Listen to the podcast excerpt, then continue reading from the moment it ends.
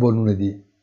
La settimana si apre con qualche preoccupazione in più e non riguarda tanto l'andamento della pandemia, che potrebbe arrivare a superare nei prossimi giorni il poco entusiasmante traguardo dei 27 milioni di casi di contagio, quanto le ignote ragioni vere del mini sell-off che ha riguardato l'high-tech, il settore trainante prima del recupero e poi della corsa degli indici.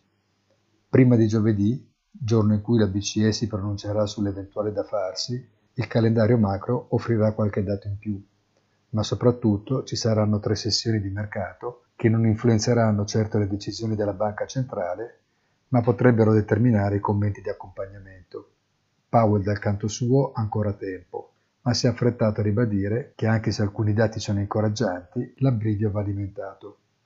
In questo contesto un po' meno unidirezionale si colloca il movimento del dollaro, di cui qualcuno ha visto una prova di forza, ma qualcun altro ne continua a scorgere il dato debole. Si comincia quindi a fare sul serio perché l'estate è finita e la normalità è in ripresa. Buona giornata e come sempre appuntamento sul sito easy-finance.it.